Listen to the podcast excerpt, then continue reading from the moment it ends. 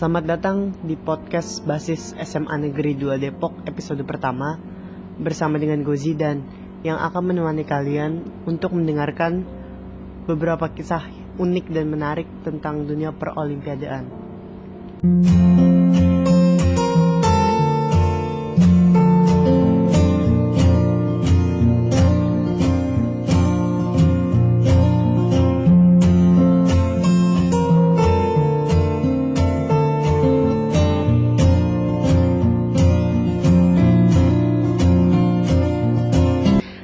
Perkenalan singkat gue barusan, timbul satu pertanyaan.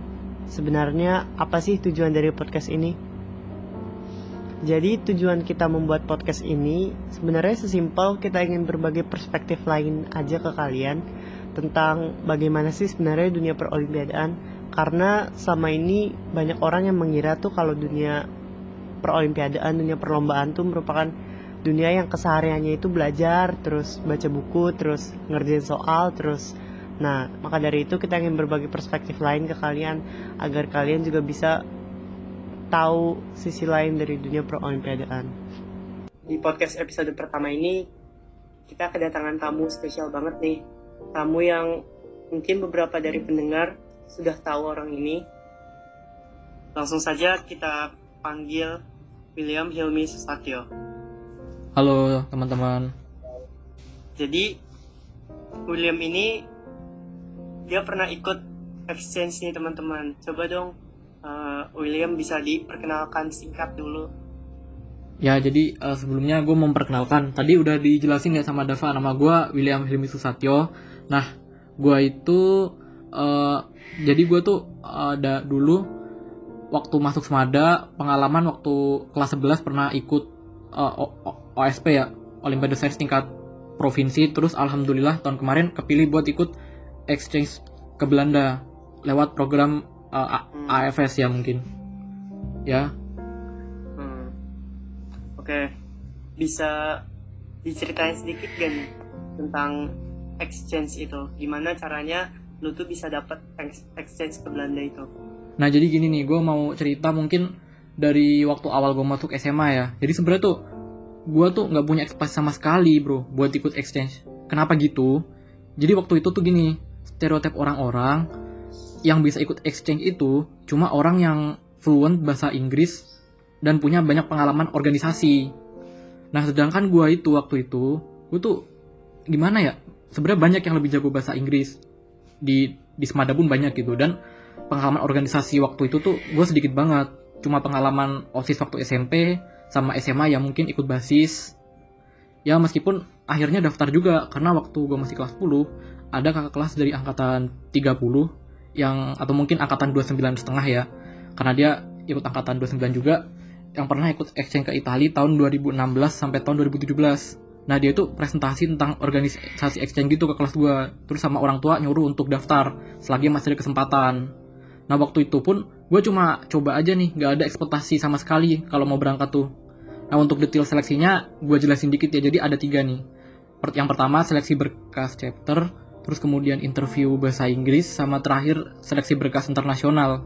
Untuk detail seleksinya, gue nggak bakal bahas secara gamblang kali ini. Tapi kalau kalian perhatiin tahapan seleksinya yang gue bilang tadi, sebagian besar itu berupa seleksi berkas. Pun juga setelah dipastiin berangkat, ternyata tetap ada banyak berkas yang harus dikumpulin. Nah, menurut gue, mungkin ini yang jadi kelebihan gue. Karena pada saat itu, gue mengusahakan buat ngumpulin berkas yang diminta jauh-jauh hari sebelum deadline. Jadi kayak misalkan berkasnya dikumpulin tanggal 25 gue udah ngumpulin sejak seminggu sebelumnya gitu contohnya. Dan isi berkasnya pun gue coba sebagus dan serapi mungkin gitu. Kayak mungkin gue sambil research gitu kalau ada berkas pakai bahasa Inggris gue coba rapin grammarnya. Ya intinya meskipun nggak berekspektasi banyak tapi tetap mengusahakan yang terbaik yang gue mampu. Sampai akhirnya dipastikan berangkat bulan April pun tahun kemarin itu pun gue masih dihadapin sama masalah yang cukup serius nih bro yaitu jadwal keberangkatannya diundur selama hampir sebulan. Awalnya sih sedih dan agak marah ya, karena diundurnya mendadak dan gak ada kejelasan. Tapi di satu sisi gue malah merasa beruntung. Kenapa bisa beruntung? Jadi setelah dipastiin berangkat itu, gue uh, waktu bulan April ya, gue mutusin untuk belajar bahasa Belanda. Salah satunya lewat aplikasi. Nah kalau kita belajar lewat aplikasi kan kayak ada tingkatannya gitu ya. Jadi kayak ada level 1 terus kayak kalau gue dulu belajar bahasa Belanda ada 4 level gitu nah pas bulan Agustus tuh gue masih setengah jalan tuh baru level 2 gitu. Terus setelah alhamdulillah sekitar 3 sampai 4 hari sebelum keberangkatan akhirnya bisa tamat tuh sampai level 4 jadi kayak menurut gue tuh apa yang gue lakuin barusan namatin apa yang gue sebutin barusan namatin aplikasi itu tuh jadi satu kelebihan buat gue karena kan otomatis kalau gue belajar makin banyak kan ilmu yang gue dapetin makin banyak kan kayak gue jadi lebih lancar bahasa Belanda gitu. Nah akibatnya berpengaruh banget waktu awal-awal gue di sana gitu. Waktu harus berinteraksi sama keluarga angkat sama teman-teman di sana. Terus waktu awal-awal sekolah ya meskipun nggak paham-paham banget tapi ya ngerti lah. Mas gue nggak kayak ketika ngobrol sama guru pun bisa pakai bahasa Belanda gitu. Mungkin itu sih apa cerita gue sekilas kenapa bisa berangkat. Kalau di sana tuh pakai bahasa Belanda atau bahasa Inggris sih? di sana gini kalau misalkan lu kan gue kan SMA publik kan itu pakai bahasa Belanda. Cuman kalau misalkan di sana itu banyak banget international school gitu. Nah international school itu pakai bahasa Inggris. Dan juga biasanya nih kalau misalkan lu kan kalau gue kan eh, tu- tu- tujuannya exchange kan. Exchange itu tuh kayak gimana ya? Kayak di atas rata-rata gitu lah maksudnya gini. Kalau orang biasa itu eh, orang biasa misalkan yang orang tuanya ke sana itu dia biasanya belajar sekolahnya pakai bahasa Inggris gitu. Nah kalau gue belajar bahasa Belanda dan kalau misalkan lu ke sana buat kuliah itu udah pasti pakai bahasa Inggris bro. 95% lah, ya. Terus cara cara lu beradaptasi di sana tuh gimana sih? Gimana ya? Eh, gini nih, gue bakal jelasin mungkin latar belakang ya, latar belakang dulu. Jadi alhamdulillah selama gue di sana tuh situasinya bisa kondusif gitu. Nah, latar belakangnya itu memang ada stereotip kalau orang di sana rasis atau gimana. Makanya sebenarnya sebelum waktu berangkat tuh gue sempet takut gitu. Kalau misalkan keluarga angkat seben- nggak mau nerima gue, terus gue dijauhin teman-teman karena beda gitu ya, beda beda ras gitu, beda karena ya. Tapi ternyata pas gue ke sana nggak gitu juga gitu. Malah teman-teman di sana cenderung lebih menghargai satu sama lain dan respect terhadap privasi orang lain. Mungkin ya nggak ramah in that way as Indonesians. Tapi ya intinya kalau menurut gue pribadi sih lebih punya kebebasan untuk share opinion dan mereka selalu mendengarkan itu dan mempertimbangkan sebaik mungkin. Meskipun di satu sisi emang nggak mudah untuk deket banget sama semua teman-teman di sana misalkan. Karena berdasarkan yang gue perhatiin, mereka tuh biasanya cenderung kalau untuk berteman dekat cuma satu sampai eh, sama satu dua orang gitu. Itu pun sama orang yang memang sudah kenal mereka sejak lama. Tapi gimana pun juga ya it's still a good circle indeed. Terus kondisi di sana yang mungkin uh, kontras atau beda banget di Indonesia tuh masalah perencanaan atau planning gitu ya. Jadi sederhananya gini nih, pengalaman gua kalau di Indonesia ada beberapa hal yang nggak perlu kita planning. Kayak kalau misalkan kita mau hangout, nongkrong sama istirahat, itu kan kayak kalau kita istir capek ya istirahat. Kalau kita mau kalau kita butuh hiburan ya tinggal nongkrong sama hangout gitu. Tapi kalau di Belanda nih hampir semua hal cenderung di planning gitu, termasuk yang barusan gue sebutin itu. Karena itu udah jadi budaya mereka. Nah awalnya sih sempet culture shock ya, tapi setelah beberapa minggu di sana malah menurut gue pribadi lebih enak karena kita selalu tahu apa yang harus kita lakuin dan kita bisa dan kita bisa ngatur gitu. Kayak kita bisa planning dengan baik. Intinya sih gitu.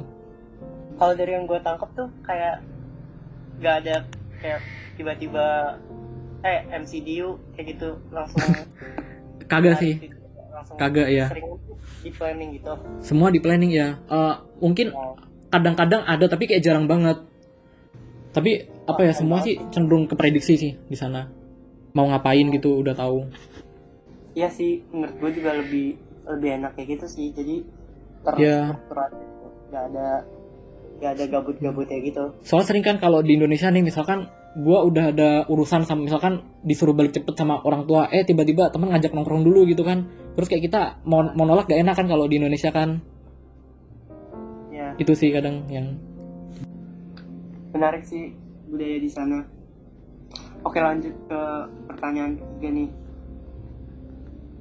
Nah, lu kan exchange nih ya di sana.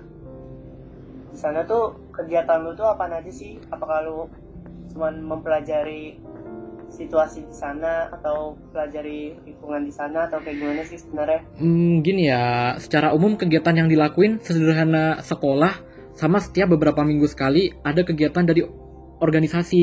Jadi uh, maksudnya kegiatan dari organisasi itu gimana? Jadi di satu hari itu kita kumpul-kumpul gitu kayak nongkrong-nongkrong sharing sharing-sharing gitu. Tapi di hari lainnya kadang kita juga uh, kalau pas lagi dingin gitu kita main ice skating bareng gitu. Ya pada dasarnya asik banget sih bisa berinteraksi sama bertukar pikiran dengan orang-orang yang punya latar belakang sosial, budaya, sama kultur yang beda. Enak juga loh bisa jalan-jalan, menikmati sejuknya udara dan indahnya arsitektur bangunan di sana sambil foto-foto. Tapi ya kalau gue pribadi sih menyikapi hal itu ya sebagai hiburan dan selingan aja. Dan gue ya intinya nggak akan bahas itu lebih jauh lagi lah intinya seperti itu. Tapi ini hal-hal yang mau hal-hal yang gue lakukan di sana nih yang secara serius terfokus pada kelebihan yang sekiranya bisa gue kembangin di Belanda. Benefit dari ini tuh apa? Yang gue benefit dari ini adalah yang gue alamin, kita dapat insight untuk meningkatkan kelebihan itu. Karena pada dasarnya kita belajar dengan perspektif lain dari yang ada di Belanda. Kayak misalkan lu uh, belajar matematika gitu, itu kalau lu ke Belanda kayak punya perspektif lain gitu.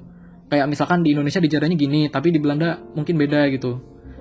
Dan juga merubah mindset buruk dari orang sana gitu meskipun dalam prakteknya ya nggak mungkin bisa semuanya mungkin hanya sebagian orang gitu kayak misalkan uh, apa ya misalkan lu itu uh, misalkan lu itu misalkan kalau misalkan makan misalkan makan misalkan atau mungkin gak usah makan dia mungkin kayak misalkan lu jago matematika nih kalau di kasus gue itu kayak sama orang tua angkat gue kayak bisa merubah mindset bahwa Indonesia tuh negara terbelakang gitu. Bahwa dalam bahwa ternyata tuh nggak seperti itu gitu. Ternyata di or orang Indonesia tuh ada juga yang pinter-pinter gitu. Mungkin seperti itu gitu. Nah terus uh, karena itulah gue mulai mencari apa yang jadi kelebihan gue bermodal pengalaman gue menggeluti peroliman matematika sejak lama dan juga tahun sebelumnya bisa tembus OSP di Indonesia gue coba untuk ikut kelas matematika tingkat lanjut di sekolah di sana. Selanjutnya gue juga coba untuk ikut olim matematika di sana. Awalnya sih nggak ada ekspektasi gimana gimana ya karena awalnya gue gue pikir karena soalnya dalam bahasa Inggris oh ya for your information tadi udah gue jelasin ya bahasa Inggris tuh udah widely speaking di sana gitu kan. Dan juga banyak international student makanya soalnya tuh soal olimnya bisa milih Belanda atau Inggris. Jadi gitu dan gue sendiri juga bukan orang native jadi mau Belanda atau Inggris? Kenapa? Bisa dipilih gitu soalnya. Iya jadi kalau misalkan lu merasa kalau pakai bahasa Belanda tuh nggak bisa dan Belanda bukan bahasa apa ya bukan bahasa ibu lu, lu bisa ambil bahasa Inggris itu. Wow bagus sih itu. Uh, dan gue juga sebenarnya nggak ada ya dan gue juga sebenarnya nggak ada ekspektasi apa apa karena kan gue bukan orang native kan. Ya karena memang kayak kayak mayoritas orang yang pada akhirnya bisa apa lolos nasional terus bisa dapat medali itu ya orang-orang native gitu jadi gue ya awalnya nyoba aja alhamdulillah pada akhirnya bisa tembus sampai tingkat nasional gitu meskipun sekarang juga lagi berkutat sama masalah perizinan buat ikut tingkat nasional. Jadi gini nih, tingkat nasional kan diadakan bulan September tahun ini nih. Nah, masalahnya nih, tahun ajaran baru nanti gue udah nggak di sana kan, gue insya Allah bakal ngelanjutin di Semada gitu kan. Sedangkan salah satu syarat buat ikut tuh adalah harus sekolah di Belanda pada tahun ajaran berikutnya. Nah, kalau gue sendiri sih coba ngakalin hal ini dengan coba ikut, jadi ada namanya World School gitu.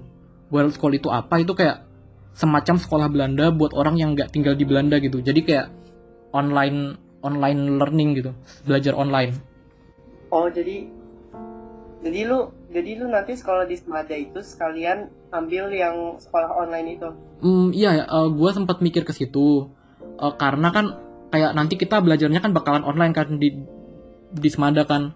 Harapannya sih bisa ngatur waktu gitu kayak misalkan pagi sam sampai siang atau sore belajar di Semada. Maksudnya kayak belajar online sore sore sampai malam bisa belajar di World School ini.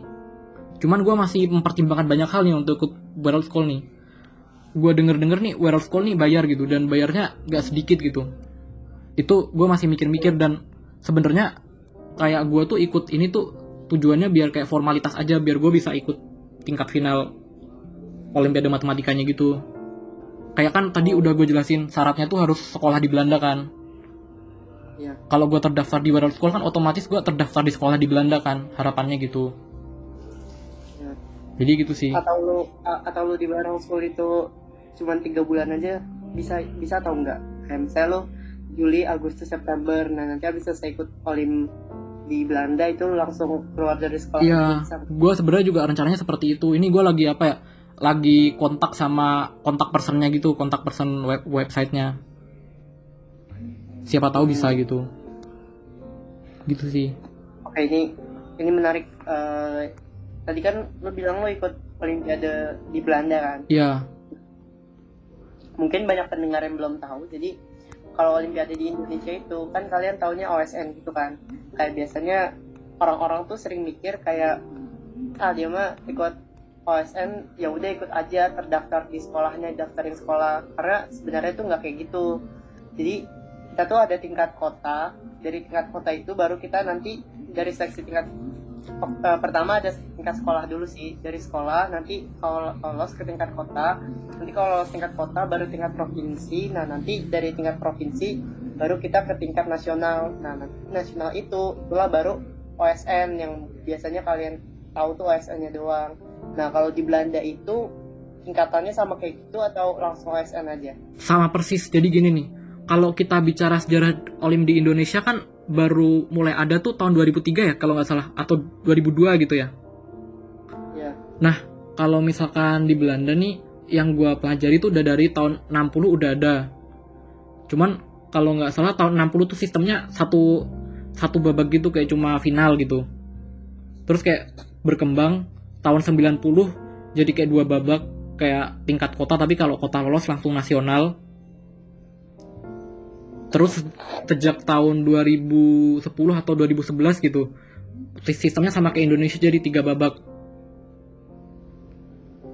oh jadi sama persis gitu ya Iya dan iya sih sistemnya di Belanda juga sama kok di Indonesia. Jadi yang bisa ikut OSK tuh cuma orang-orang yang kayak ikut kelas khusus. Kalau di gua matematika gitu kelas khususnya baru bisa ikut. hmm, Kalau misalkan nggak ikut ya nggak bisa ikut. Gitu. berarti lu udah udah sampai lumayan jauh ya Iya udah dua babak sudah berhasil di- dilewati. Alhamdulillah. Udah- berarti udah dua per tiga langkah Iya. nanggung nanggung banget sih sebenarnya Iya makanya nih hanya karena masa exchange-nya sudah berakhir gitu kan. Terus apalagi ya? Oh ya, sama mau nambahin juga. Jadi tadi tuh kan tahun 2010 itu kan olimnya ditambah jadi tiga babak kan. Selain itu juga semenjak 2010 itu soal olimnya tuh kayak tersedia dalam bahasa Inggris. Jadi sebelumnya cuma bisa bahasa Belanda, terus kayak 2010 apa ya bisa diakses dalam bahasa Inggris gitu kayak yang ikut tuh nggak harus orang Belanda direvisi aturannya kayak bisa buat semua orang. Eh, menarik banget sih olim olim di sana Iya. Cuman ini Semakin sih, lama iya. kalau di sini kalau yang gue lihat ya ya. mungkin sistemnya masih sama dari tahun-tahun berikutnya tahun-tahun sebelumnya sih kayak campuran bahasa Indonesia bahasa Inggris paling yang diubah tuh kayak makin makin tahun tuh makin naik porsi bahasa Inggrisnya gitu dari awalnya 20% Iya. 30% sampai sekarang kalau untuk ekonomi ya kan gue bilangnya Iya. ekonomi Eh, tuh udah untuk OSN tuh udah sekitar 70% 60% kalau nggak salah Hmm, Oke, eh, lanjut ke pertanyaan terakhir nih sebelum kita akhiri podcast kali ini. Nah, ada nggak sih eh, pesan, pesan dan kesan atau saran mungkin bagi para pendengar podcast kali ini yang mau ikut Olimpiade atau mau ikut basis mungkin? intinya sih, hmm, kalau misalkan buat kalian-kalian ya mungkin nggak harus yang mau ikut basis atau mau ikut olimpiade ya bisa semua. Saran gue adalah semangat terus dalam menjalani hidup ini dan perjuangkan apa yang jadi tujuan kalian. Pada akhirnya apa yang gue sampaikan tadi itu sekedar insight terkait pengalaman gue selama ini. Mungkin kisah kalian bisa jadi ber- berbeda. Nah gue punya tiga apa ya? Kayak gini. Jadi ekspektasi itu opsional, tapi mengusahakan yang terbaik itu adalah keharusan. Terus terkadang apa yang orang lain lihat sebagai tujuan itu justru merupakan awal. Terus sedikit saran terkait kebahagiaan. Bahagia itu bukanlah berdasarkan apa yang kamu capai, tapi bahagia itu adalah bagaimana kita menyikapi apa yang kita capai. Itu aja sih saran gue buat yang dengerin podcast ini ya. Bagus banget sih tadi. Wah, iya nih. opsional, melakukan yang terbaik itu suatu keharusan. Iya, betul sekali. Wah, makasih banget nih buat William buat sharing-sharingnya kali ini. Sama Oke, sekian aja dulu podcast untuk episode satu kali ini. Untuk kalian yang mungkin uh, suka dengan podcast kita, bisa tolong di-share podcast kita ke media sosial kalian. Atau bisa juga kalian follow Instagram Basis di @basis2depok. Basis 2 Depok kan? Iya betul. correct me if I'm wrong. Oke, bisa bisa kalian follow di basis 2 Depok. Dan ya udah sekian dulu dari gua, kurang lebihnya mohon maaf.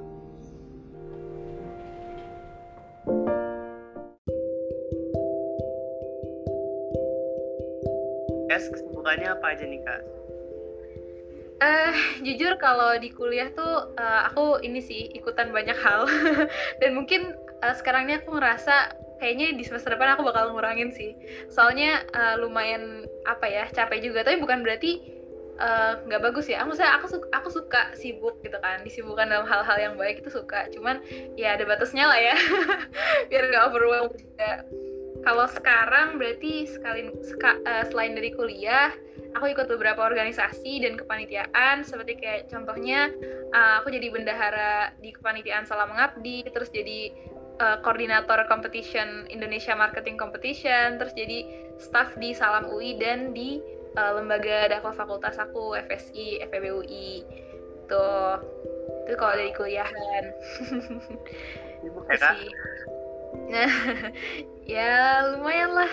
Tapi uh, justru gimana ya kalau kita lagi disibukkan kayak gitu tuh kerasanya kan lebih pas kita ngejalanin waktunya itu jadi kerasa lebih cepet tapi banyak banget hal yang kalian dapat gitu. Jadi uh, daripada kalian cuman sedikit ngapa-ngapain kerjaannya cuma sedikit kayak cuman kuliah doang atau bahasa apa sih ya kupu-kupu kuliah pulang kuliah pulang gitu kayak bosen banget itu malah uh, sayang banget gitu. Padahal di kuliah itu banyak banget hal yang bisa kita explore gitu ya teman-teman. Entah itu organisasi kepanitiaan misalnya teman-teman mau nyoba apa ya magang exchange atau apa pun itu bisa banget dicoba gitu di kuliah. Dan kalau menurut aku pribadi sayang banget kalau misalnya nggak kita coba. Ya sebenarnya tergantung sih tergantung sama orang masing-masing gitu. Mungkin mungkin Dava sukanya eh Zidan. Zidan sukanya misalnya lomba-lomba terus oke. Terus misalnya William sukanya uh, apa ya bikin karya tulis atau apa pun gitu sebenarnya bisa banget uh, buat dieksplor gitu sih. Itu sih paling. Jadi aku setuju juga sih sama Kak Han. Mm-mm. Oke, Eh, mungkin bisa nih kak dimention sedikit prestasi-prestasi kehanan, terutama eh, dari SMA sampai kuliah. waduh Yang kita juga tahu apa aja prestasi kehanan. Eh, kalau soal prestasi ditanyain dari ya dari SMA sebenarnya apa ya kalau misalnya aku langsung bilang oh aku eh, bisa ini bisa ini bisa ini terus menang ini menang ini menang ini kan kesannya kayak apa nih menang terus kan? Oh kanan hebat banget menang terus. Padahal mah kalau aslinya eh, misalnya kita menilik dari sejarahnya itu parah banget. Dari kelas 10 aku ikutan lomba tapi eh, literally nggak ada lomba yang menang gitu. Kayak aku lupa berapa kali mungkin belasan atau bahkan sampai 20 nggak tahu. Aku ikut eh, lomba dari tingkat eh, kabupaten kota provinsi bahkan senasional gitu ya. Itu kalah terus gitu. Mungkin karena ini kali ya masih pemula juga. Terus emang ngabisin jatah gagal gitu ya. Eh, jadi sampai akhirnya ini mungkin nanti kita bisa cerita lebih lanjut kali ya eh, dan ya dan. Iya, tentang eh, gimana perjuangan proses perjalanan gitu boleh ntar. Tapi kalau alhamdulillah sekarang sejauh ini yang paling eh, apa ya paling alhamdulillah paling inilah pencapaian paling tinggi itu eh, medali perak International Economics Olympiad tadi alhamdulillah disebut 2019 di Saint Petersburg Rusia. Terus eh, medali emas Olimpiade Sains Nasional bidang ekonomi 2018 di Padang, Sumatera Barat. Terus kalau di kuliah sebenarnya aku belum apa ya sempat ikut lomba, sempat sampai final tapi belum menang. ya mungkin ulang lagi dari awal gitu ya ibaratnya ya. Sama ini paling alhamdulillah kemarin uh, semester 1 dan semester 2 aku uh, dapat highest uh, ini apa bahasanya ininya ya? Highest GPA grade uh, poin eh apa ya? Pokoknya IPK. highest IPK alhamdulillah IPK 4,0 kemarin. wow, keren banget. Oke, Gitu. eh, kita langsung masuk aja nih ya ke pertanyaan yang udah dititipin sama beberapa pendengar kita. Asik. Asik. Oke. Emang banyak nih. Oke, ini pertanyaan yang pertama nih. Kahanan, kenapa kok bisa tertarik ikut Olimpiade? Khususnya kenapa milihnya ekonomi gitu, Kak? Dari sembilan bidang yang ada.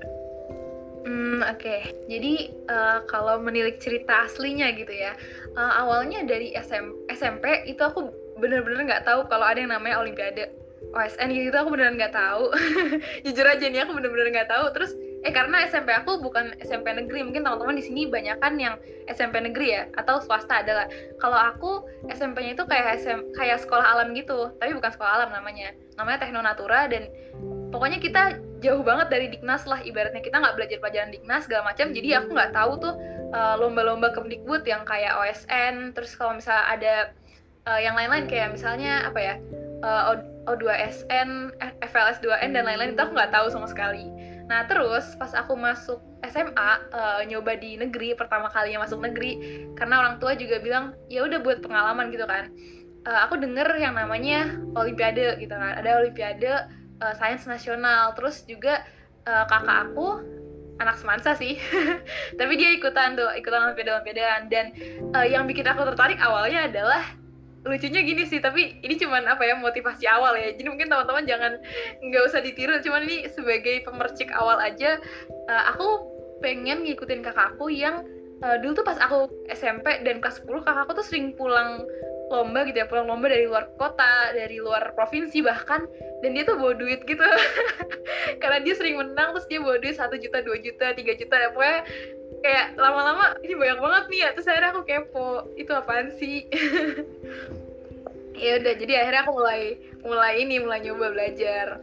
Dan FYI kenapa ekonomi? Karena ya udah karena kakak aku juga ekonomi. Terus aku mikir oh mungkin bakal gampang kali belajarnya. Terus aku juga kan uh, akhirnya ngambil IPS karena sebenarnya emang udah dari awal aku pengen tujuannya ke arah bisnis gitu ekonomi bisnis. Saya ya udah ekonomi aja ngambil gitu deh.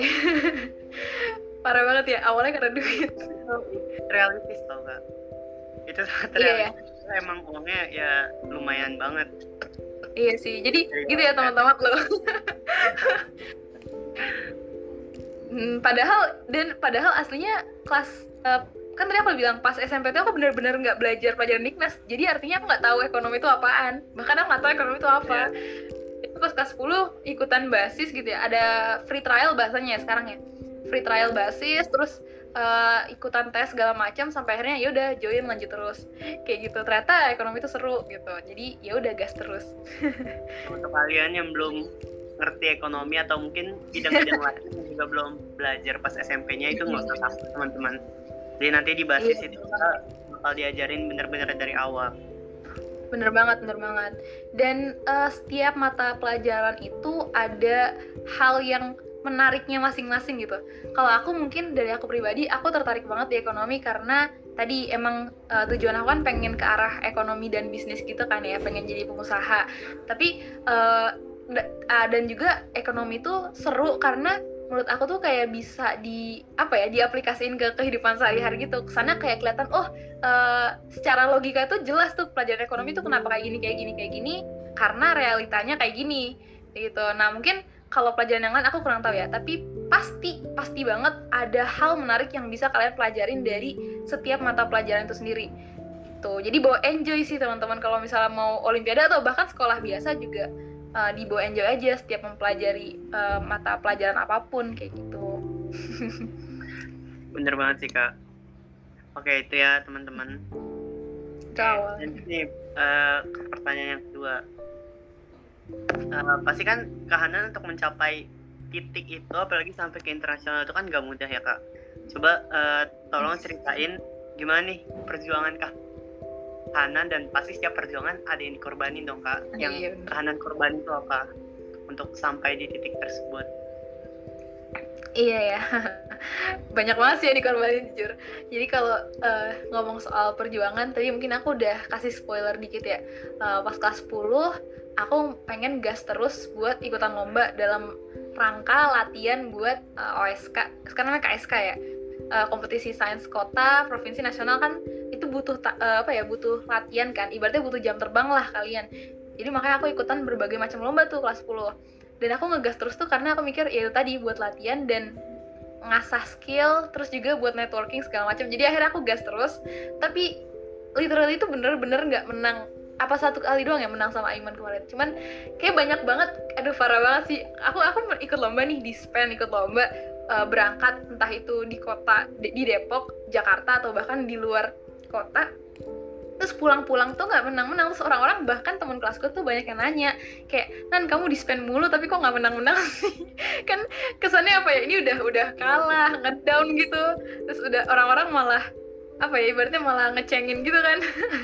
Kayak gitu. Jadi uh, itu satu uh, dari kelas 10 terus kelas 11 juga ikut lagi sampai alhamdulillahnya uh, kelas 11 bisa ikutan uh, OSK, OSP, OSN terus dapat medali gitu kan. Tapi uh, di balik itu juga banyak banget uh, pengorbanan ya tadi ya disebut. Uh, jadi yang pertama pengorbanan itu jelas waktu.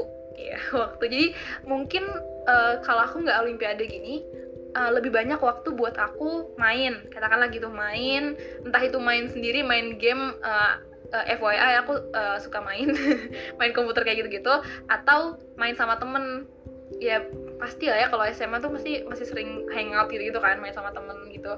Nah itu waktu untuk itu tuh bener-bener berkurang. Uh, terus terus juga apa ya waktu buat ini buat belajar pelajaran biasa sebenarnya. Jadi uh, apa ya aku tuh terutama kelas 11 pas kelas 11 itu aku bener-bener kan pengen ngegas banget nih pengen ngegas banget ikutan OSN jadi uh, di kelas itu bahkan aku sambil belajar.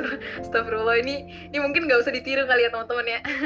Jadi mungkin kalau uh, aku kalau aku pribadi aku pribadi dulu di kelas sambil belajar pelajaran di kelas sama guru tapi aku sambil baca buku juga. Tapi kan kesannya nggak sopan gitu. Nah mungkin tergantung sih teman-teman. Ada yang bilang ya kalau kalau nih aku tuh kemarin aku dengar dari kak siapa ya cutting pokoknya uh, bilang pas di kelas ya udah fokus sama pelajaran kelasnya tapi pas di rumah baru belajar buat olimpiade dengan begitu waktunya lebih efisien segala macam kayak gitu gitu nah terus selain waktu aku juga ada pengorbanan apa ya? Ya itu sih paling waktu. Sama oh ini karena waktu belajar di kelas itu ngurang uh, terus waktu ngerjain tugas juga ngurang jadi aku yang ngerjain tugas uh, ya udah ngerjain aja gitu. Maksudnya nggak nggak the, the best perfect banget gitu. Jadi uh, nilainya juga ngurang gitu. Tapi dari berbagai pengorbanan itu aku apa ya bukan berarti kalian harus harus sama persis kayak aku gitu ya. Aku mungkin terlalu ekstrim apa gimana nggak tahu. Cuman aku mikirnya karena uh, ya aku ngerasa itu worth it gitu. Aku pengen uh, eh, OSM pengen uh, amin banget. Aku dari awal pengen ngincer emas gitu kan. Ya amin banget pengen dapat medali emas gitu di OSN jadi ya ya udah aku aku gas terus kayak gitu loh.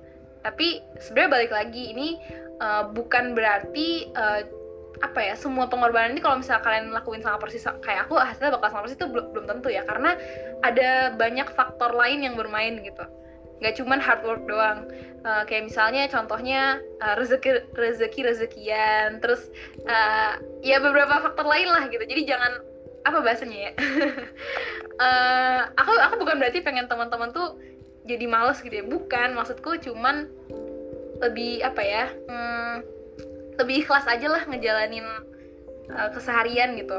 Karena ya apa pun yang kita lakukan kan itu apa pun yang pengen kita capai apa pun yang pengen kita rencanain itu bakal disesuaikan lagi sama rencana dari yang maha kuasa gitu kan yang paling tahu rencana yang terbaik buat kita itu apa? Kan beliau ya ya Allah kan. Jadi kalau misalnya aku pun misalnya oh ya Allah aku pengen gini begini begini aku udah nge-planning kayak gini kayak gini tapi kalau misalnya akhirnya pun nggak dapat berarti mungkin itu bukan yang terbaik buat kita.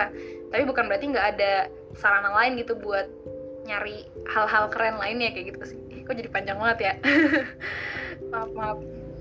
Tapi jam tidur okay. aman kan kak oh kalau tidur aku pribadi lebih prefer ngurangin waktu main daripada uh, ngurangin waktu tidur. Karena aku aku dulu tuh ya pas terutama pas SMA itu aku tidur maksimal banget tuh jam 10 gitu. Jam 10 pas setengah 11 udah maksimal banget. Karena ya udah kalau kalau enggak ntar aku jadi aku prefer buat ngurangin waktu main sih. Tapi ada ada beberapa yang mungkin ya mendingan ngurangin waktu tidur daripada ngurangin waktu main dan itu fine fine aja sih gitu. Cuman udah pasti banget bakal ada pengorbanan waktu dan kalau soal ngatur waktunya kayak gimana sebenarnya tergantung sama pribadi kalian masing-masing. Kayak gitu nyesuain aja. Gitu deh. Bener banget sih kak. Setiap orang tuh kayak punya jalannya sendiri-sendiri gitu buat mencapai tujuannya. Mm -mm. oke ini balik ke pertanyaan selanjutnya uh, sebenarnya tadi udah kesebut beberapa kali ya uh, benefit kahanan yang kahanan dapetin uh, dari ikut OSN tuh apa aja kak? Sebenarnya banyak ya. Iya. Coba disebut mm. beberapa aja kak yang kalau orang denger tuh langsung kayak wah uh, gue mau nih join OSN karena ini Oke, kalau benefit ya kalau dipikir-pikir benefit yang didapat itu uh, banyak banyak banget. Jadi aku aku bahkan gak nggak ngira pas aku akhirnya menetapkan hati, ibaratnya menetapkan hati untuk ikutan olimpiade-olimpiade gini untuk berjuang di jalan ini, gitu kan. Um, itu aku nggak nggak kepikiran bahwa ternyata benefitnya itu bisa sebanyak ini gitu.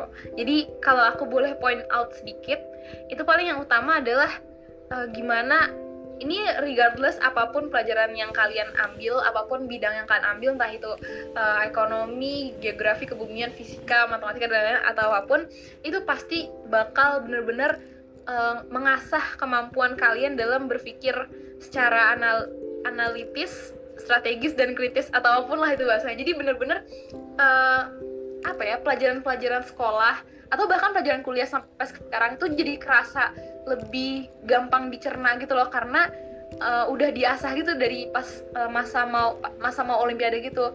Kayak diasah entah dari ininya entah dari isi kontennya atau dari gimana kita menangkap suatu materi itu tuh bener-bener keasah banget gitu loh kalau menurut aku ya. Jadi uh, gimana ya aku semenjak aku ikutan olimpiade gini aku jadi nanemin di diri aku kalau aku mau belajar itu aku harus bener-bener paham sama materinya. Jadi bukan bukan ngafal aku gak suka banget ngafal. Walaupun aku IPS ya teman-teman aku IPS ya tau lah IPS mungkin teman-teman banyak bilang banyak hafal segala macam tapi aku pribadi gak suka ngafal. Aku lebih suka memahami gitu. Dan dengan adanya banyak proses buat memahamin itu itu bikin ngasah banget sih ngasah kemampuan berpikir banget dan katakanlah bisa naikin IQ lah mungkin.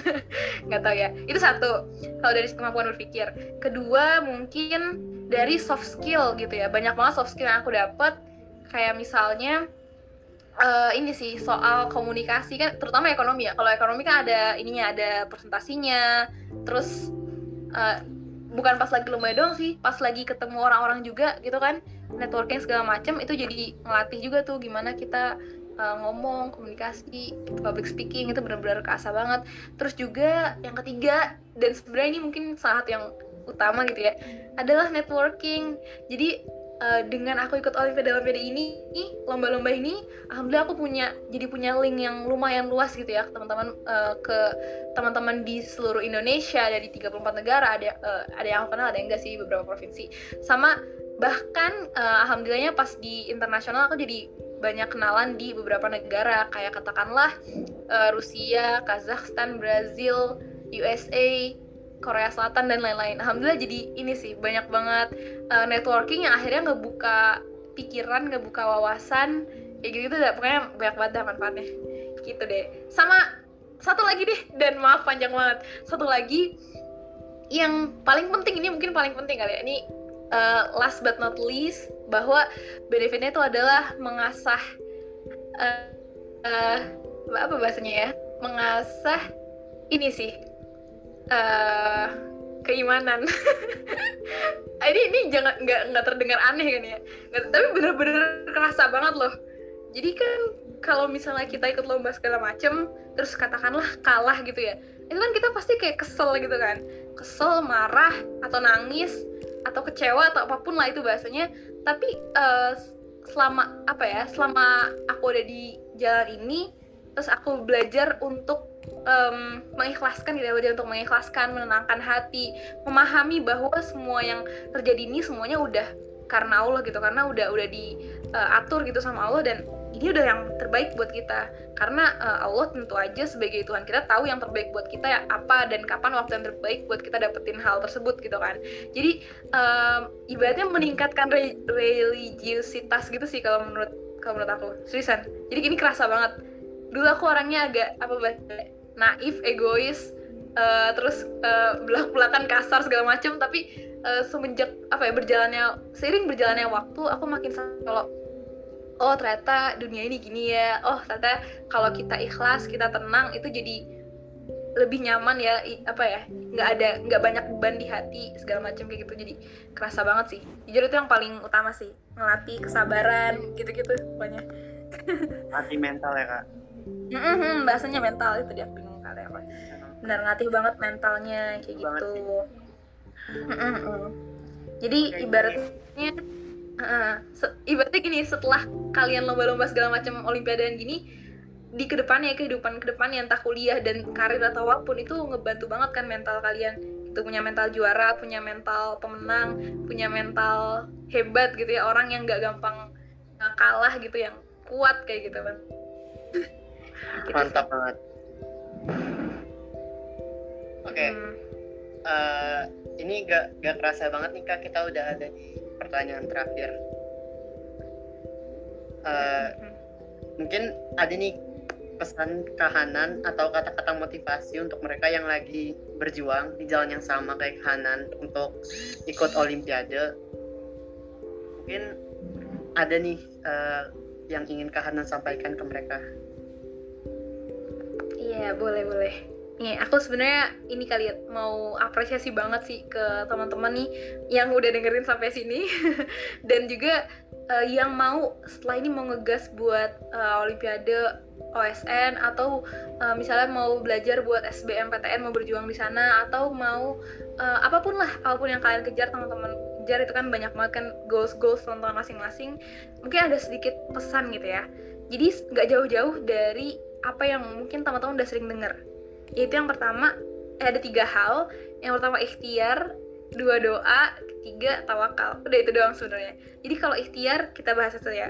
Eh, ikhtiar itu kan gampangnya usaha ya. Ya gimana teman-teman berusaha gitu. Maksimal mungkin yang teman-teman bisa buat mencapai apa yang teman-teman mau kayak gitu. Eh, dan mungkin kalau aku ngomong kayak gini kesannya kayak ah enak banget ya ngomong usaha aja terus gas terus aja belajar terus segala macam. Tapi kan capek bosen eh, di tengah-tengah pasti ngerasa apa ya down segala macam. Itu wajar banget jujur. Demotivation atau apa pun itu bahasanya insecure atau bahasa-bahasa zaman sekarang apa ya. Ya pokoknya itu wajar banget kalau itu terjadi di teman-teman. Cuman eh, gimana seiring berjalannya waktu teman-teman tuh bisa ngatasin hal itu. Kalau dari aku pribadi lagi ngerasa down segala macam kayak gitu biasanya aku mengingat ulang motivasi awal aku. Jadi btw motivasi awal aku udah berubah lagi ya. Kan yang tadi nyari duit itu kan awal banget tuh. Tapi ya seiring berjalannya waktu aku punya motivasi besar bahwa aku pengen eh, bisa nih aku pengen bisa di bidang ini aku pengen berkarya di bidang ini aku pengen bermanfaat buat orang banyak di bidang ini ya, terutama di bisnis aku pengen pengusaha besar yang eh, menyediakan ribuan atau ratusan ribu lapangan pekerjaan jadi ngurangin pengangguran ngurangin kemiskinan eh, menyejahterakan rakyat Indonesia kayak gitu kan bahasanya. Aku pengen yang kayak gitu terus aku mikir eh, itu kan goals besar aku ya. Nah aku mikir kalau misalnya aku pengen mencapai hal-hal hebat seperti itu dan aku eh, sepertinya kan aku sadar ya tadi kalau aku eh, OSN itu sebagai salah satu jalan buat menempuh hal-hal hebat tadi Eh, kalau misalnya aku berhenti di tengah-tengah pas aku lagi ngerasa down insecure atau apa pun itu dan aku berhenti ya nggak akan bisa lanjut gitu.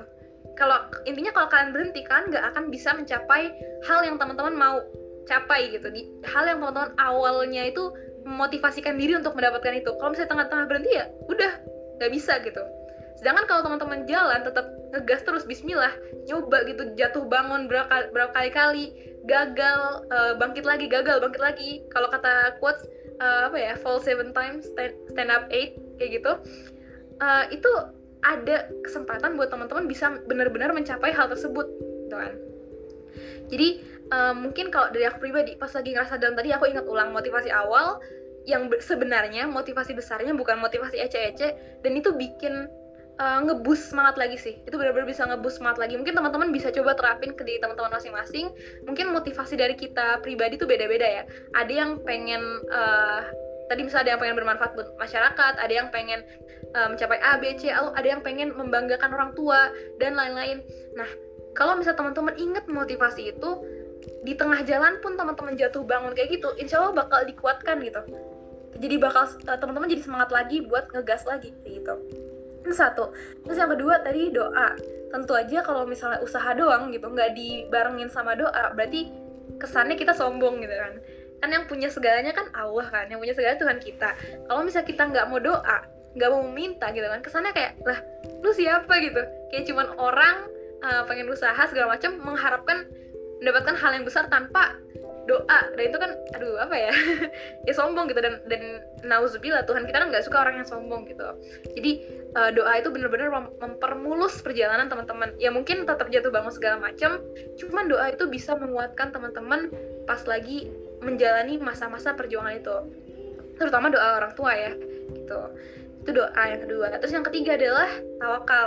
Tawakal atau gampangnya uh, tadi serahin semuanya ke Tuhan. Serahin semuanya ke Allah yang tahu segalanya, yang tahu yang terbaik buat kita. Aku suka banget uh, quotes ini. Um, Allah always know what is best for you and when is best for you to have it. Jadi Allah tuh benar-benar selalu tahu apa sih yang terbaik buat kita dan kapan waktu terbaik buat kita mendapatkan hal tersebut.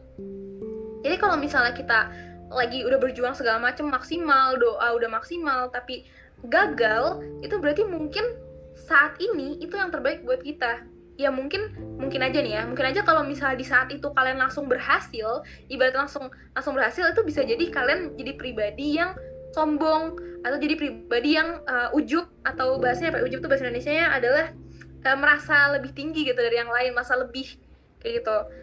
Tapi uh, mungkin emang sengaja dibikin gagal dulu terus biar kita bangkit dan bisa lebih baik lagi dari sebelumnya mungkin kayak gitu. Atau apa pun alasannya itu pasti udah diatur sama Tuhan. Tugas kita adalah ngejalanin aja gitu. Kita tugas kita ngejalanin kita uh, ngejalanin sebaik kita ikhtiar doa terus tawakal serahin aja udah ke Allah gitu. Yang tahu segala yang terbaik buat kita. Sama mungkin minta ini kali ya minta diberi petunjuk gitu. Kan kita nggak tahu nih uh, apa ya apakah misalnya OSN ini uh, jalan yang baik buat aku apakah uh, ini tempat aku buat benar-benar bisa berkembang atau segala macam ya kan kita nggak tahu. Jadi mungkin minta ini aja uh, petunjuk kayak ya Allah uh, mohon berilah petunjuk berilah apa ya dipermudah segala macam kalau misalnya ini emang jalan yang terbaik kayak gitu-gitu. Itu sih. Itu panjang ya. Intinya tiga itu sih teman-teman. Uh, ikhtiar iya. doa sama tawakal. Iya.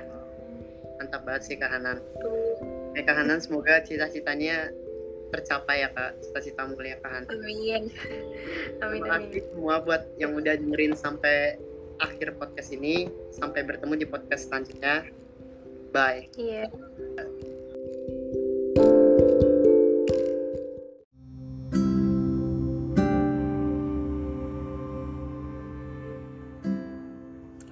Halo teman-teman, selamat datang di podcast basis SMA Negeri 2 Depok episode ketiga bersama dengan gua, William, yang akan menemani kalian untuk menyusuri dan mendengarkan beberapa kisah unik dan menarik tentang dunia prolimpiadan.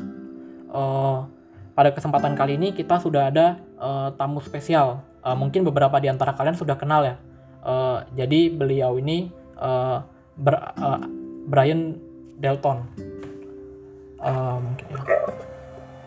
Ya, halo semuanya. Kenalin nama gue Brian gue sekarang angkatan 33 uh, dan uh, dulu sempat ngikut basis uh, bidang studi fisika. Ya, jadi sebagai informasi, uh, Brian ini uh, sekarang ini apa uh, istilahnya uh, sekarang alhamdulillah sudah keterima uh, di apa dua universitas luar negeri, dua universitas sekaligus ya. Yang pertama uh, Chinese University of Hong Kong jurusan Data Science dan uh, Nanyang Technology University jurusan Informatics ya. Iya, bro. Ya, sama oh ya, sama ini apa? Singapore University of iya, Technology ya, and Design. Iya, tiga. Mantap banget nih. Ya. Jadi uh, ya, mantap sekali. Jadi uh, sebelumnya ini dong uh, ceritain nih, uh, kan pertama kali masuk SMA ya. Uh, waktu ya. pertama masuk SMA tuh kenapa sih kok tertarik untuk ikut olim gitu, khususnya bidang fisika? Oh, oke okay, oke. Okay. Oke, jadi yang pertama tuh sebenarnya kenapa ikut tertarik ikut olim? Pertama karena uh, eh, gue sendiri memang dari SMP udah pernah ikut olimpiade tapi dulu tuh SMP sempat ikut olimpiade matematika. Nah terus uh, kenapa pengen malah pas SMA masuk ke fisika? Karena tuh uh, waktu pertama kali masuk SMA tuh, tuh gue ng ngeliat pelajaran fisika tuh kayak lumayan seru gitu kayak kita belajar tentang gerak kita belajar tentang gimana caranya benda bisa uh, bergetar dan lain-lain sebagainya. Dan itu tuh kayak apa ya bilang relate dengan kehidupan kita sehari-hari. Jadi kayak uh, ah, gue jadi lumayan tertarik sama fisika terus karena gue juga mikir kalau MTK kan matematika itu kan kayak melatih logika kita tuh. Sedangkan kalau fisika tuh kayak melatih nalar kita gimana cara bekerja. Nah satu sisi gue juga pengen mengembangkan potensi nalar gue jadi biar apa bisa uh, kita tuh biar bisa semakin bernalar di dalam kehidupan sehari-hari. Karena uh, sebenarnya hal yang kita pelajari di Olimpiade itu bukan cuma tentang materinya doang tapi kita juga belajar tentang bagaimana secara menyelesaikan masalah di kehidupan sehari-hari bagaimana secara uh, apa ya namanya kayak meng, menyisihkan opsi-opsi uh, yang ada untuk mendapatkan uh, output yang tepat. Jadi kayak itu namanya kayak kita lagi bernalar dan itu yang gue dapat uh, dari pelajaran fisika oke okay, uh, interesting ya. Menarik sekali nih. Nah ini kan uh, dulu waktu Brian ikut Olimpiade tuh uh, pernah nggak sih apa mengalami kendala gitu atau kesulitan gitu waktu ikut Olimpiade? Oh, struggle lah gitu. Kendala. Ya, ya kalau buat kendala sih menurut gue itu jelas banyak banget ya bang. Karena hmm. satu pertama materi olimpiade kan materinya bisa dibilang susah lah itu. Karena mungkin beberapa ada yang kayak setara apa namanya ujian UTS di TB gitu atau mungkin uh, soal-soal universitas. Tapi ya itu namanya olimpiade. Karena kan kalau bukan olimpiade ya buat apa kita dikasih soal sekolah gitu? Kan pasti orang-orang normal juga bisa. Makanya ada olimpiade itu dikasih soal yang extraordinary gitu yang luar biasa. Nah jadi yang pertama tuh pasti kendala yang kita hadapin tuh pasti soal yang susah. Nah gimana cara ngadepinnya itu ya kita harus uh, rajin-rajin cari di website belajar online. Yang paling uh, penting itu latihan karena uh, ada seperti ada tertulisan kalau practice makes perfect. Jadi kayak terutama fisika itu semakin banyak latihan pasti bisa semakin bisa menganalisis soal tuh gimana kemampuan alat kita semakin bagus dan juga uh, apa namanya problem solving kita semakin bisa semakin kreatif. Nah terus kendala-kendala lainnya mungkin seperti uh, persaingan yang ketat juga mungkin bisa ya. Karena kan Olimpiade itu banyak peminatnya juga dari luar-luar kota terutama dari uh, teman-teman yang di Jakarta mungkin itu banyak yang lumayan pintar jadi persaingannya lumayan ketat juga. Jadi di sini kita juga uh, apa ya bisa jadi salah satu kendala di awal gitu. Kalau kita mungkin belum bisa punya keberanian buat uh, bersaing dengan orang nah di Olimpiade ini mungkin bisa jadi salah satu kendalanya itu uh, keberanian itu. Tapi nggak apa-apa itu justru kita malah berlatih untuk sesuatu yang mungkin baru bagi kita. Oke oke ya. Jadi tadi kan udah di, dijelasin ya mengenai apa namanya istilahnya uh, struggle dan kendalanya dan juga dukanya selama mengikuti ol Olimpiade di antaranya persaingannya yang ketat dan soal-soalnya yang sulit ya. Nah, ya, uh, tadi keren banget nih Brian bisa jelasin apa intinya dari kesulitan itu tuh uh, memacu kita untuk lebih baik lagi ya seperti itu. Ya benar. Dan, gak untuk berkembang ya. Di Olimpiade doang, karena itu nanti bakal berguna lagi di dunia-dunia kita selanjutnya bahkan buat menghadapi permasalahan kita di dunia nyata nanti itu pasti bakal berguna. Jadi jadi belajar Olimpiade tuh nggak cuma buat belajar materi doang tapi bisa diterapkan di kehidupan kita juga. Bener-bener. Uh, ya oke. Okay. Nah uh, uh, ini nih. Uh, gue mau minta saran dan masukan uh, Brian nih buat mereka yang masih berjuang di Prolimpiadean gitu, yang sekarang masih kelas 10 dan kelas 11. Oh, mungkin gue mungkin sarannya nggak terlalu ini ya, karena ya maksudnya nggak aku sendiri juga mungkin waktu itu belum pernah sampai OSN sampai medalis yang sampai hebat banget, tapi mungkin ya masukan aja buat uh, teman-teman sekalian mungkin harus terus belajar, jadi kayak uh, apa ya mau ada distract dari kiri kanan pun harus tetap fokus buat belajar tapi fokus belajar itu jangan cuma fokus buat jadi juara aja. Tapi itu kita harus fokus gimana supaya kita bisa paham nih materi yang dipelajari itu apa apa aplikasi itu apa apa yang bakal kita ketemu di soal tuh kayak gimana supaya uh, nanti tuh pas ketemu soalnya tuh kita bisa ngerti tuh gimana cara nyelesainnya. Nah tipsnya itu ya mungkin perbanyak uh, latihan soal. Itu terutama untuk mata pelajaran fisika ya karena kan soalnya tuh beragam banget. Nah itu tuh harus dipelajari terus-terusan. Kenapa? Karena ya satu mungkin kalau cuma belajar sekilas doang tuh mudah lupa.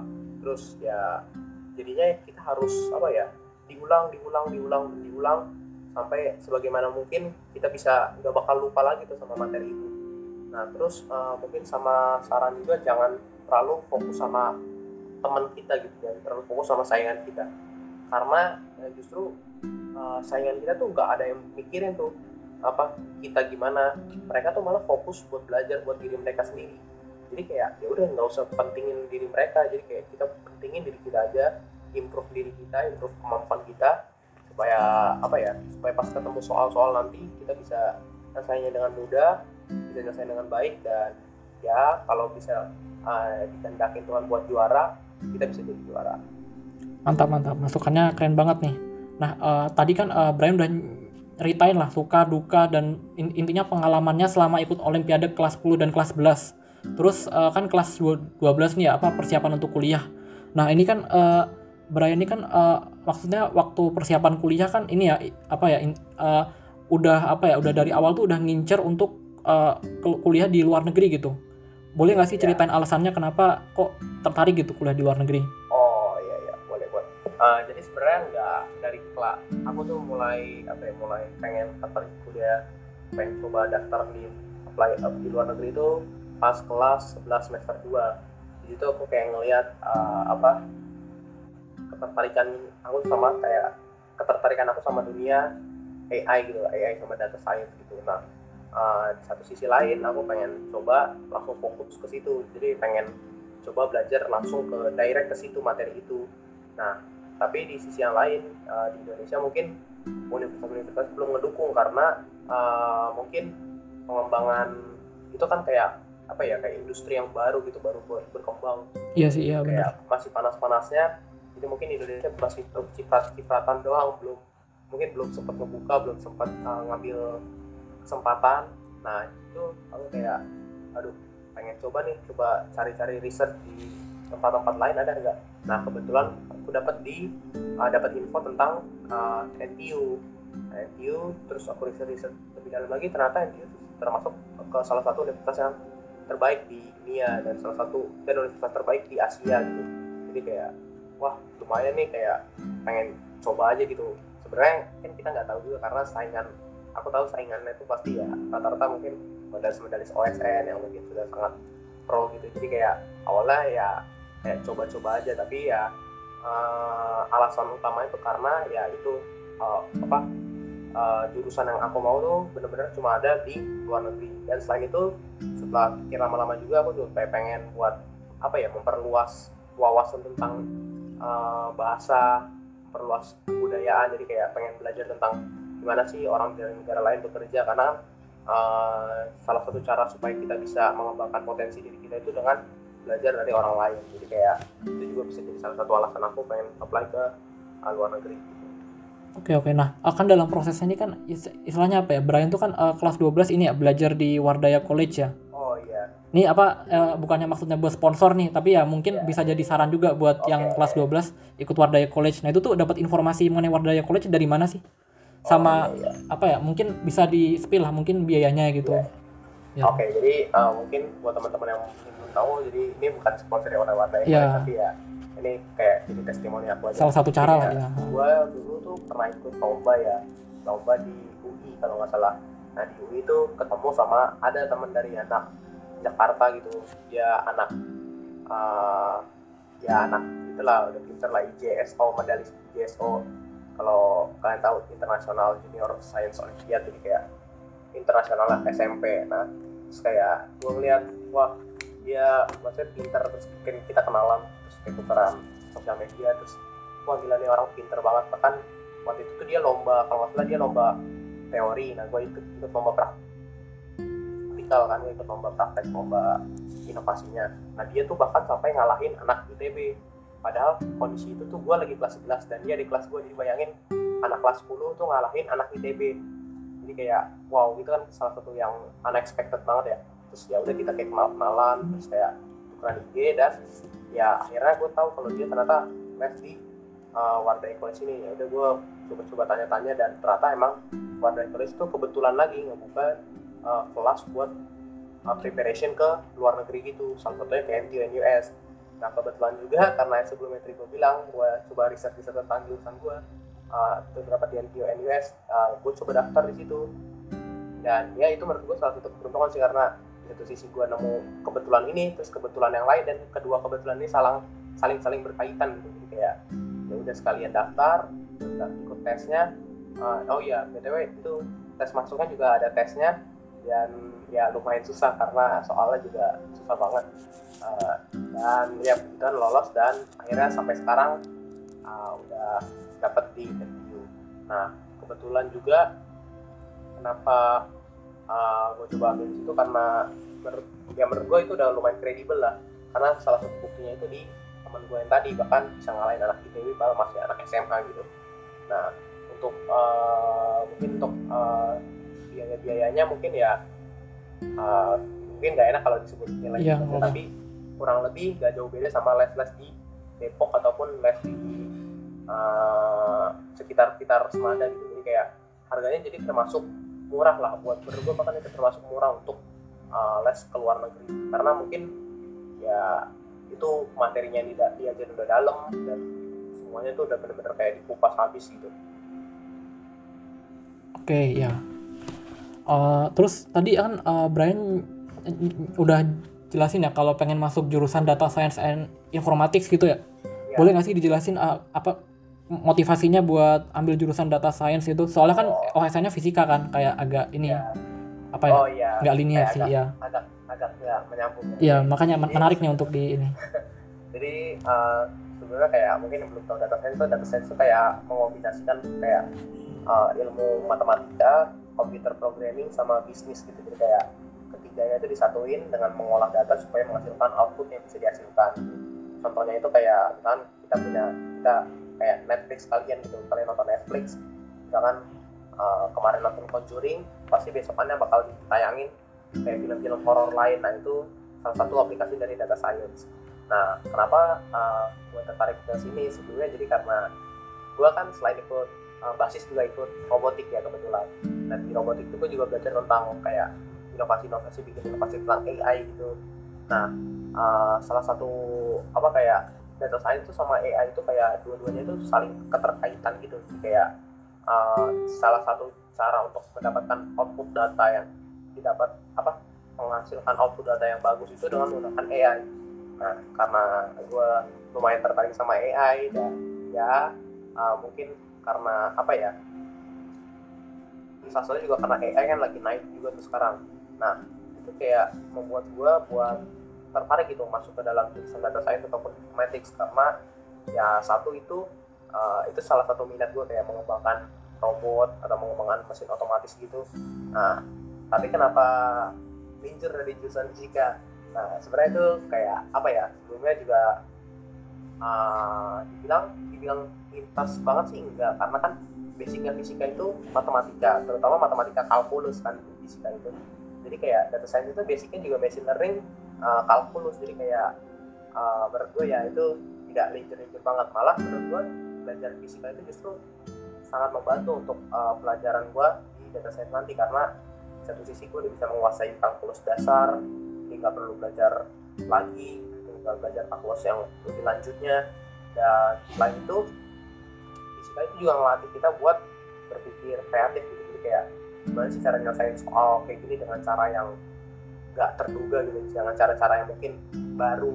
Nah sama kayak uh, data science itu kan buat ngasilin output itu output yang nggak pernah ada sebelumnya. Jadi kayak kita memprediksi masa depan kayak kita bisa uh, mengukur apa namanya gimana sih nanti ke depannya akan terjadi apa. Nah itu tuh ya harus berpikir juga dengan cara kreatif. Jadi kayak sebenarnya dunia fisika itu nggak uh, semerta-merta harus kita ngitung mekanika lah serta merta ngitung uh, listrik lah jadi kayak sebenarnya banyak yang bisa kita gali dari dunia olimpiade fisika ataupun olimpiade lainnya supaya bisa diterapin di bidang-bidang lain gitu. Oke. Nah, tadi kan eh, Brian kan apa namanya eh, apa ya mencoba untuk apply di NTU NTU dan C, C CUHK ya, ya.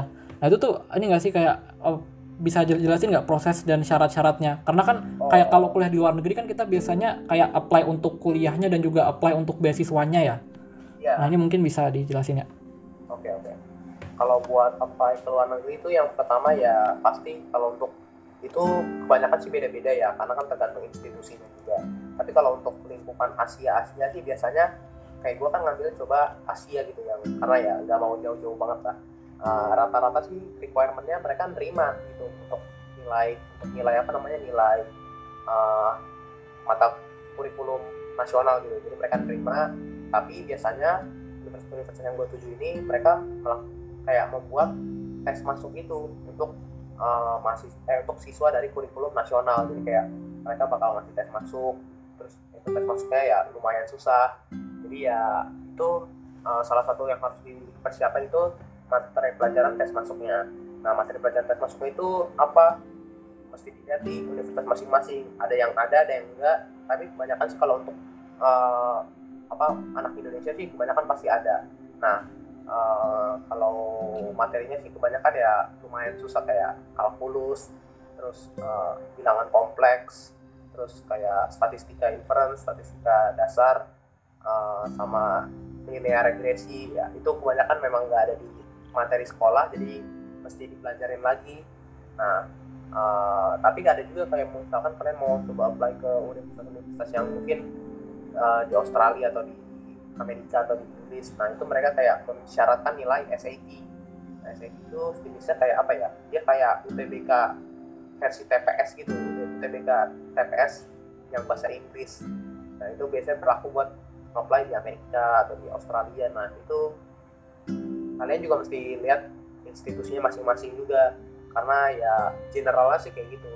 Nah, selanjutnya tuh biasanya juga ada yang meminta nilai IELTS gitu. Uh, mostly sih IELTS. Kalau misalnya kalian pengen apply di Asia sih enam setengah atau enam juga udah aman. Kalau untuk di Asia tapi kalau misalkan kalian memang udah jago bahasa Inggrisnya bahkan sampai 7 pun atau 8 pun juga lebih bagus lagi. Ya tergantung itu kan tergantung kemampuan masing-masing nah terus mungkin syarat-syarat khusus lainnya sih nggak ada sih. Tapi mungkin sama ini ya apa kayak biasanya sih ngelampirin apa prestasi-prestasi kayak sertifikat CV nah itu tuh salah satu benefitnya ikut olimpiade itu yaitu karena kita kan bisa ngelampirin tuh apa sertifikat kita bahwa kita tuh nggak kayak anak-anak yang biasa gitu. Kita punya salah satu kelebihan yaitu uh, mengerti materi yang mungkin udah benar-benar advance di suatu bidang. Jadi kayak itu tuh bisa dipakai dan bahkan itu sangat dihargai gitu kalau untuk apply apply ke abroad gitu. Oke, uh, mantep banget nih penjelasannya Brian nih apa jelas banget apa maksudnya sistematis juga. Nah ini uh, kan alhamdulillah Brian udah keterima nih di apa tiga universitas luar negeri ya. Nah ini kira-kira rencana dan prospek ke depannya tuh pada saat kuliah dan lulus tuh kira-kira gimana nih? Waduh, serem juga ini pertanyaannya. Iya. Oke, mungkin buat rencana sih sebenarnya uh, kurang tahu juga, tapi sempat udah sempat kayak ngeplan ngeplan juga, pengen memperdalam research tentang uh, apa ya kayak kalau aku pengen ke luar itu kan kayak pengen memperdalam tentang seperti yang aku bilang kayak memperdalam tentang AI gitu tadi ya. Nah, aku pengen Ya. coba research lebih lanjut tentang AI, coba mau ikut komunitas. Terutama kan itu aku uh, bisa milih tuh antara di Singapura atau di China tuh. Nah kebetulan juga kedua universitas itu menghadirkan apa ya kayak lumayan lah buat uh, mahasiswanya untuk ikut research, untuk ikut uh, penelitian di dalam bidang-bidang machine learning ataupun artificial intelligence. Jadi kayak aku bakal mau ikut ke situ terus sama pengen uh, kembali bergabung di mungkin kayak klub robotik di situ. Jadi kayak pengen belajar gimana lebih advance-nya lagi tuh automation di bidang-bidang uh, mungkin misalkan di bidang healthcare atau di bidang bisnis jadi kayak karena kan kita udah masuk ke industri bahkan katanya udah mau masuk industri 5.0 ya udah udah sangat maju banget gitu. Jadi kayak Ya. kita harus bisa apa ya bilang uh, menyesuaikan diri dengan perkembangan dunia yang lebih uh, terus-terusan maju gitu. Jadi kayak salah satunya dengan belajar tentang mengenai belajar tentang teknologi dan juga ya hal-hal yang berkaitan dengan teknologi itu pasti akan sangat berguna gitu. Nah, mungkin kalau untuk prospek kerjanya uh, belum tahu ya tapi kayak kalau mau pengennya sih pengen di Google gitu di Google atau di startup startup yang uh, bisa kita curi gitu ilmunya. Jadi kayak uh, kalau bisa tuh pas kerja juga bisa belajar lebih lanjut tentang uh, gimana sih kalau penerapan ilmu yang kita belajarin di universitas uh, kalau diterapin di industri itu kayak gimana. Jadi supaya kita tuh seimbang antara akademik sama industri gitu. Jadi kayak nggak cuma condong ke industri tapi lemah akademiknya atau cuma condong ke akademik tapi lemah di industrinya.